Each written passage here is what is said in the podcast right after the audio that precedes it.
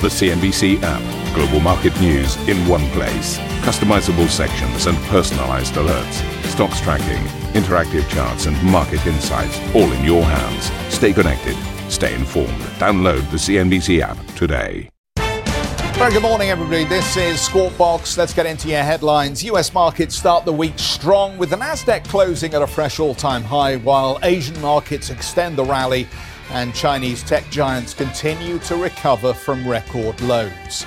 The FDA, the US drug regulator, gives full COVID vaccine approval to Pfizer and BioNTech, leading President Biden to call for companies to encourage workers to get vaccinated.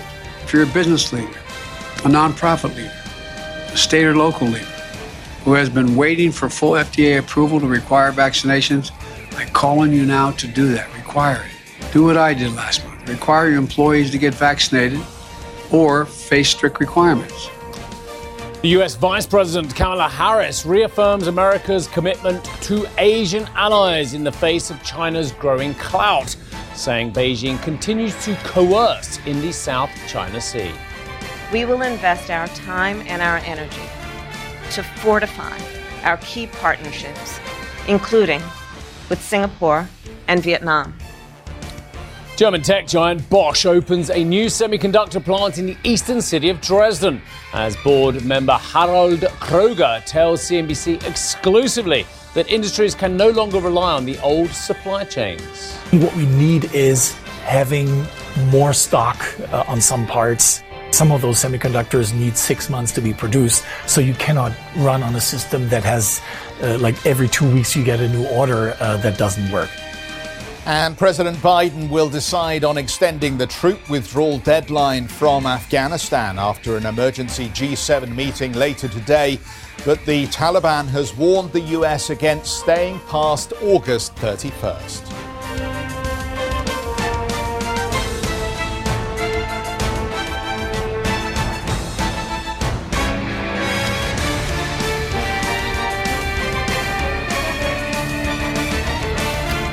Yeah, really interesting session yesterday. Uh, the US markets, as you saw, were out of the gates uh, in the green very, very quickly yesterday. It didn't particularly build on the gains uh, of, that were made in the early part of the session. In fact, the Dow gave back a little bit of ground from its high. But on the total NYSE, you might be interested to know 2,282 stocks rallied uh, and 1,062 declined. There were about 196 actually that stayed flat. So by and large, pretty strong stuff. You saw the Nasdaq at new record levels. You saw the S&P hitting a record level in session as well. Uh, and the question is why? Well, obviously after a little bit of weakness in the previous week, uh, it left buyers again thinking, well, is there an opportunity here to do what we've done many, many times before throughout this crisis and buy the dip? And obviously the answer by the end of the session was absolutely yes. One of the big catalysts uh, came from the next board actually with the likes of Pfizer, BioNTech, Moderna uh, rallying of just as we saw uh, in the headlines there, uh, the full approval of uh, Pfizer's COVID treatment as well. And very interesting looking at a whole host of corporates, a lot of them in the extraction arena, uh, requiring employees, sometimes new employees, certain field employees, uh, to have full vaccination in order to take up their position at their workplace as well. Pfizer putting on 2.5% after that full uh, approval from US authorities as opposed to emergency approval. Uh, BioNTech 9.6% higher, Moderna putting on 7 0.55%. Treasuries market, well, it is very interesting in some ways. In other ways, uh, we keep getting a lot of experts on this channel saying, look, it is not a very good barometer anymore or to price off other assets. So when we look at this 127 handle on the 10 year paper as well, there's a couple of factors going in there. One, uh, the lack of August liquidity is leading to a few concerns on that front, that there's just not a lot uh, of liquidity in that underlying market. Two, so many people are forced into this product that actually uh, it isn't, as I say, a good barometer uh, of real risk in the treasuries market. And three, of course, we're just waiting for Jay Powell, aren't we? And I was looking at Mohamed El-Erian's, uh, formerly PIMCO's, um, uh, editorial in the FT saying he would advise Jay Powell to be brave in his protestation. Of course, El-Erian does come from a certain angle. He has previously said about his concerns uh, about putting pension um, money uh, into the treasury market and vice versa, putting treasuries into uh, your pension pot as well, uh, due to these stunningly low historic yields of 127. Of course, here in Europe, uh, a huge tranche, trillions of euros worth uh, of treasuries, or beg pardon, bond markets locally uh, trading in negative yields. Uh, let's have a look at the dollar crosses as well. Again, the other factor yesterday for a lot of products, including commodities, was the fact that we saw the dollar decline. The dollar index fell, I think, circa 0.6 of 1%, having rallied about 1.1% last week. And that was a catalyst for these moves, and these are big moves yesterday on the WTI and Brent very, very large moves to the upside. At one point, every time I looked at Brent, it was a different handle on it from 66 to 7 to 8, at 69 at one point as well. But we are building on that as well.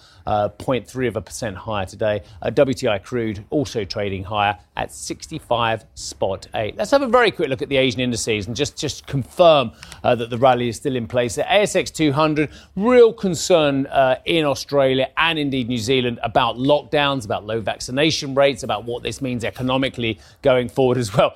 I mean, I shouldn't say this, but I thought one of the more uh, humorous stories yesterday was the fact that we have a new trade ambassador here in the United Kingdom for Australia. I haven't mentioned it to Geoff, but I'm sure he saw the name of the. Uh, the very eminent person who's going to be the new trade envoy. You didn't see it? No, no. Oh, I'll hold that one back a second. I'll All just right, say then. quickly the Hang ah. Seng up 1.6%, the Shanghai Composite up 1%. So who can you think, and I know we've got some very serious stories to do, but I'll just take a step back now.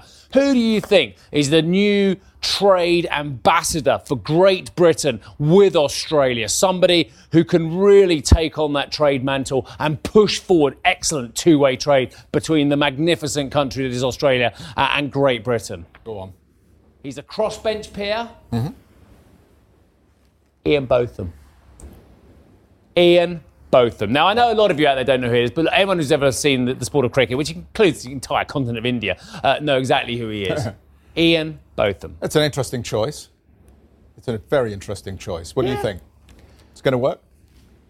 Uh, Certainly, I think that. Right. Okay, really? I, I think Ian Botham has done some magnificent things in his career as a cricketer and yeah. as a man who is a, an advocate for certain charities as well. Yeah. I don't know what he knows about international business between Australia and Great Britain. Sure, he's a fast learner he's going to have to be in the second. Smart man. He? He's a, you know he's a brilliant commentator, brilliant yeah. player in his time, fantastic charity raiser. I think, but I don't know what he knows about the nuances. I don't know what he cares about the nuances of international trade and business. But yeah, if it works, it works. we'll wait and we will watch.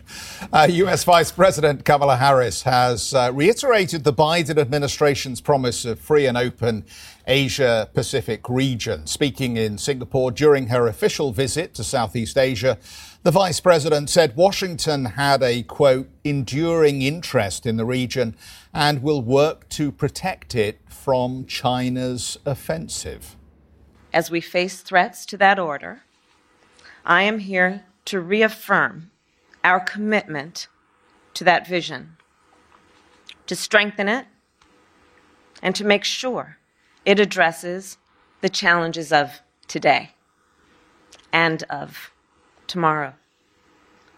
To do that, we will invest our time and our energy to fortify our key partnerships, including with Singapore and Vietnam.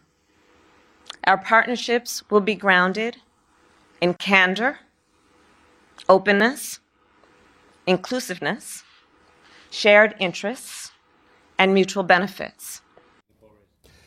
Kamala Harris. Well, let's get out to Rosanna, who's with us from Singapore now, and uh, obviously has been listening into all of these speeches. And the vice president has been talking a lot while she's been in Singapore. Um, how are the comments going down there?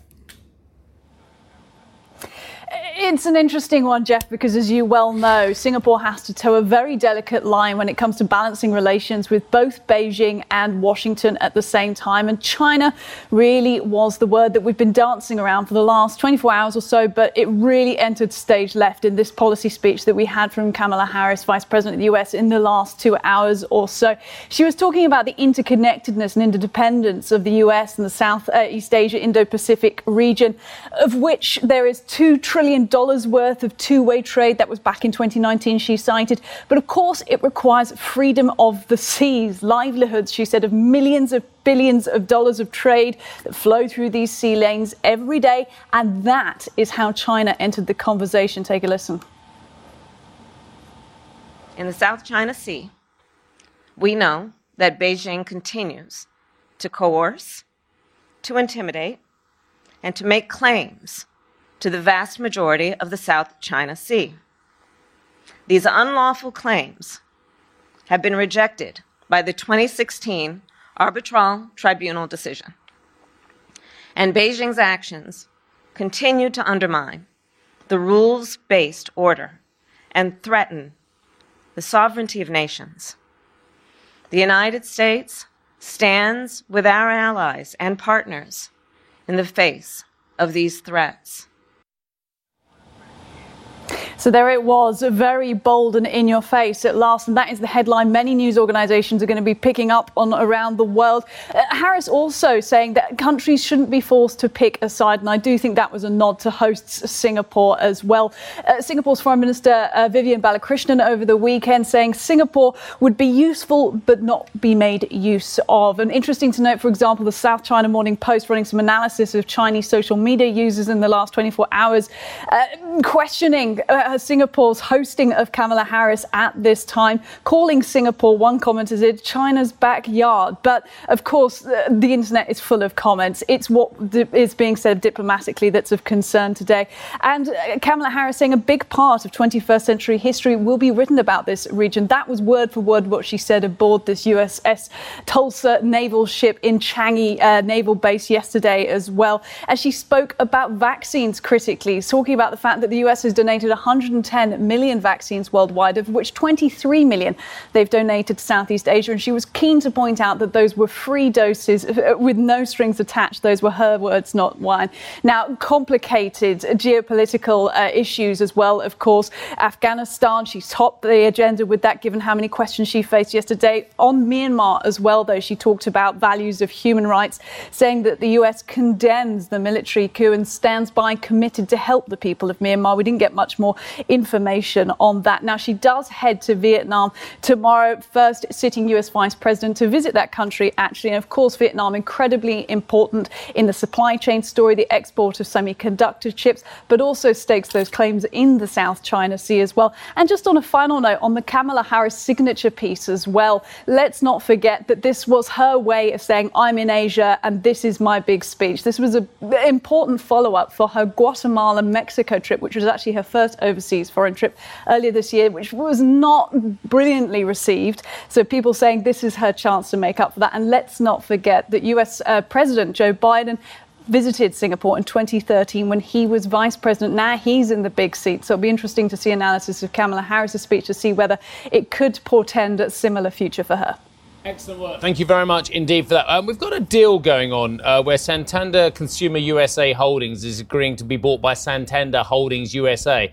Um, it looks like a, a, shuffling of the assets, to be fair. But anyway, I'll just read you what it is, says here. Santander Consumer USA Holdings today announced that SC and its majority shareholder, Santander Holdings USA, have entered into a definitive agreement where Shusha, which is the latter, uh, will acquire SC for 41 $0.5 per share in cash, representing a total equity value of $12.7 billion. The transaction is expected to close in the fourth quarter. Um, we'll do some more work on that one as well. So, uh, just very briefly, I mean, I, like you, I'm sort of scrabbling just to see what the real import of this is to uh, existing Santander shareholders. And it, it seems to me that, okay, so this is the consumer business in the United States of Santander, which is largely involved in auto financing and other very direct to consumer loans. Now, why you would choose to take it private at this stage, I guess perhaps because you feel that it's not appropriately valued as part of the listed business and there is an opportunity for Santander Holdings, part of the larger bank uh, that we talk about all the time here in Europe, capitalizing on some of that unrealized value perhaps by taking the business private. But mm. again, you know, we're just working around the edges on this story at the moment.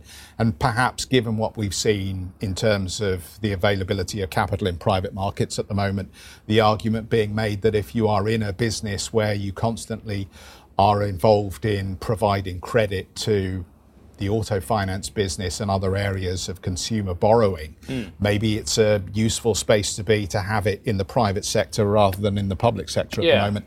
And there is the benefit of that taking private to public shareholders, there is some accretion.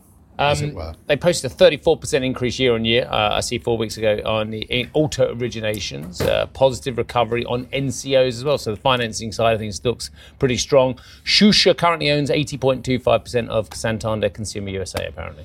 Uh, let's move on and let's talk about some of the other stories that uh, we think you should know about. JD.com shares are soaring in Hong Kong today after the group reported better than expected second quarter earnings and waved off fears it could be impacted by Beijing's current crackdown on the sector. The online investor has uh, reinsured, sorry, the online retailer has reassured investors it's in compliance with data security laws and does not foresee any business impact from the new regulations. Net revenue rose 26% to 254 billion yuan for the period. Uh, let's have a look at some of these uh, Chinese tech companies because they are rebounding at the moment. But I think there are a lot of reasons to feel that the um, the land has not cleared, or, or at least the fog of war, if I can use that term, has not cleared in terms of the potential risks around regulation for these technology companies. Oh, and I would just started, hasn't it? I would refer uh, my learned friends to the ongoing Hangzhou investigations at the moment. Very interesting what is happening there and the self rectification process that Communist Party members are being encouraged to get involved in to expose their mean? crimes. It, it, means that self rectification process it's, that it's Communist these, Party members absolutely. are being asked to engage into. Uh, was it what their crimes? So, so what you need to do at this point is to admit, put your hand up, and admit if you've done anything wrong and then you need to grass up the next person up the chain. But do you know if you've done anything wrong? Well, you should do, I think. We all need to reread 1984 to confirm whether we know if we've done anything wrong or not. I, th- I think 1984 has been a pretty good template for what well, most things have happened in this century. I agree. Uh, did you finish the read? Yeah, I oh, did. It's oh, yours. Okay, it's me. Yeah, yeah, they took my name away. Uh, meanwhile, Chinese ride-hailing app Didi Chuxing uh, has reportedly delayed its European expansion plans amid the regulatory crackdown in China, according to the Telegraph. Um, I think it's the Daily Telegraph in the UK, isn't it? The company has paused its plans to challenge Uber on the continent for at least a year as it addresses concerns over the handling of, yeah, here we go, user data. Uh, the company has not commented on the delay, but said it will continue to explore moving into new global markets. Well, China will step up supervision of accounting firms by increasing inspections as well as punishment for violations. Uh, Eunice has more from Beijing. China has unveiled new guidance for accounting firms, vowing zero tolerance for misconduct. Beijing says it will step up supervision, inspections, and punishment for violations like offering accounting services without a license, selling auditing reports online, and leaking confidential information. The guidelines also dictate that regulators should coordinate better on cross border auditing issues, but didn't go into specifics. The announcement comes only days after the country's securities watchdog says it would foster an environment that supports working with the U.S. on auditing issues. Washington has threatened to delist Chinese companies that don't meet certain accounting standards. Eunice Yoon, CNBC Business News, Beijing. Uh, coming up on the program, German engineering giant Bosch unveils its new billion euro semiconductor facility amid the global chip shortage. We will take you to Dresden live for an interview with the boss of the business.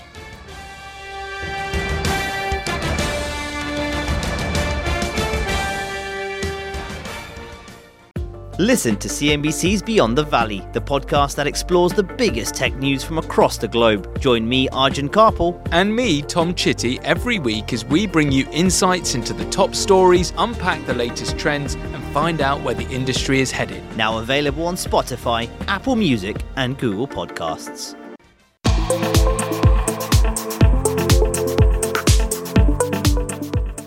German technology group and auto supplier Bosch has opened the doors of its new semiconductor plant to the public. The billion euro plant, which started production just last month, is core to the business, as well as the German government's strategy to become more self sufficient in semiconductors as the sector continues to face supply bottlenecks.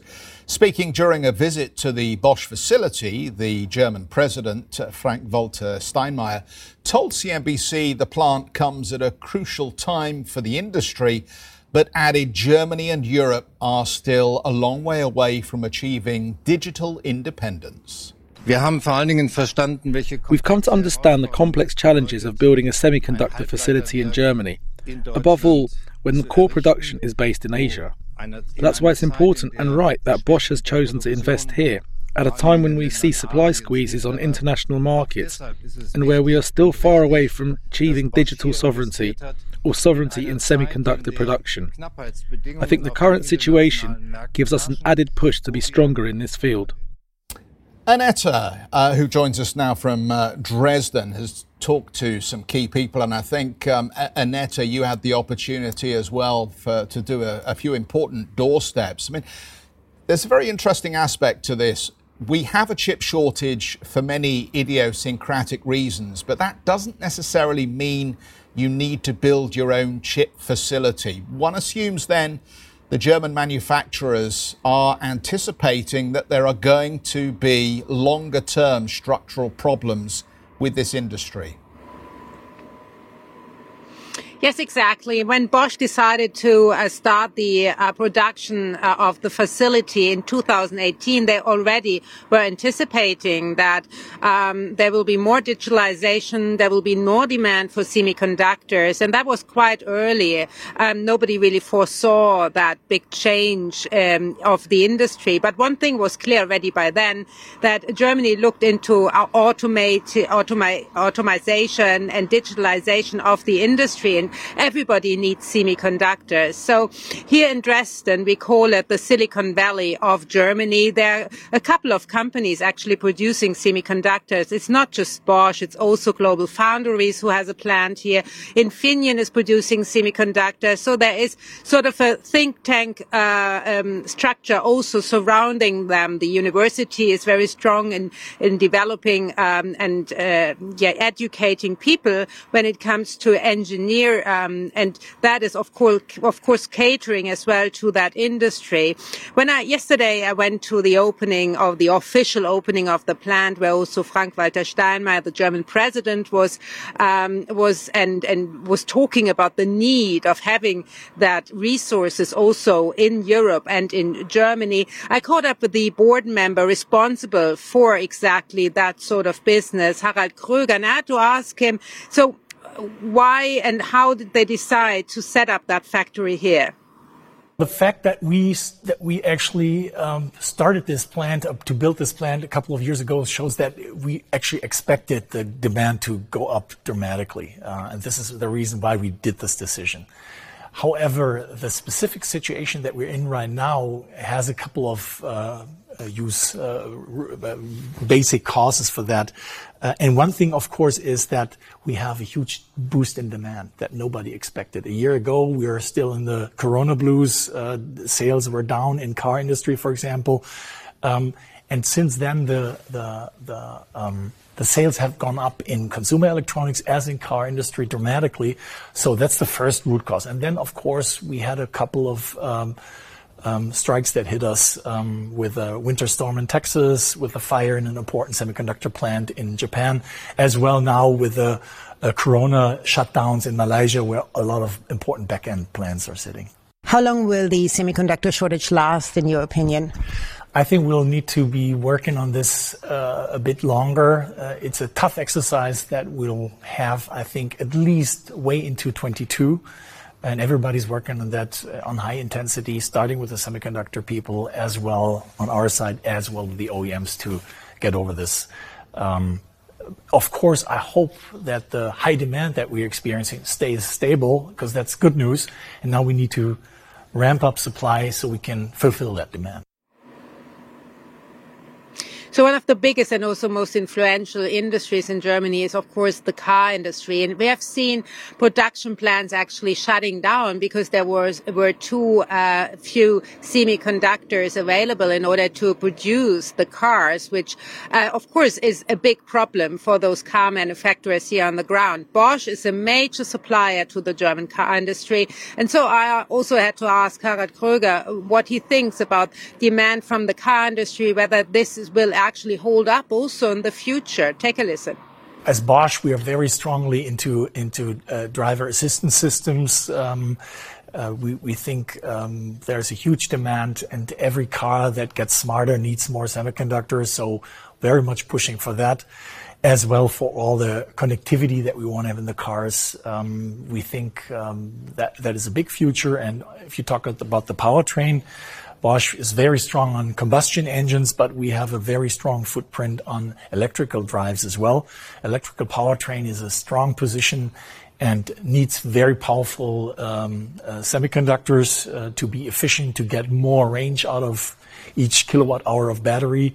So uh, we're investing into that heavily. Being in Germany, the car industry is so important. So do you feel that the car industry in Germany is doing whatever is needed to also safeguard supply of semiconductors? as a team, I, I say it, as a team, starting with the semiconductor manufacturer, with the tier one like us, with the OEM, as a team, as a team, we need to sit together and ask uh, for the future operating system: Is there a better way to have longer lead times? In the, I, think what we need is having more stock uh, on some parts. Uh, because basically some of those semiconductors need six months to be produced. So you cannot run on a system that has uh, like every two weeks you get a new order uh, that doesn't work. And I think in the past that has been managed sometimes quietly. It was sometimes very tight and has been quietly managed with the with squeezing out the pipeline, uh, supply pipeline. But the, we need to think about what is a better way to to increase the stock level on some critical parts and by that creating more stability. So, um, roughly in an hour's time, or not even an hour's time, we are going to see the detailed GDP numbers for the second quarter. And again, I guess there again we'll hear from the statistical office that the German economy is still doing quite well, but the bottlenecks are the serious problem uh, for the manufacturing space, at least. So, essentially, bottlenecks when it comes to primary products such as uh, semiconductors, but even wood, uh, lumber, and plastic is in short supply for certain industries and companies start to really complain about the high material costs as well. And this is all dampening the economic outlook as well. But here we're going to also speak with um, a professor from uh, the uh, um, from an institute about the outlook of the semiconductor industry and whether Germany is actually uh, ahead of the competition and whether we can have that competence or, or excellence center here as well in Germany when it comes to future innovations. And um, of course, the outlook will very much depend on how much groundwork can be done in, in Germany and whether we can also finance these um, with venture capital. One big other topic as well for um, for research and development here on the ground. Thank you for listening to Squawk Box Europe Express. For more market moving news, you can head to CNBC.com. Or join us again on the show with Geoff Cutmore, Steve Sedgwick, and Karen Tso, weekdays on CNBC.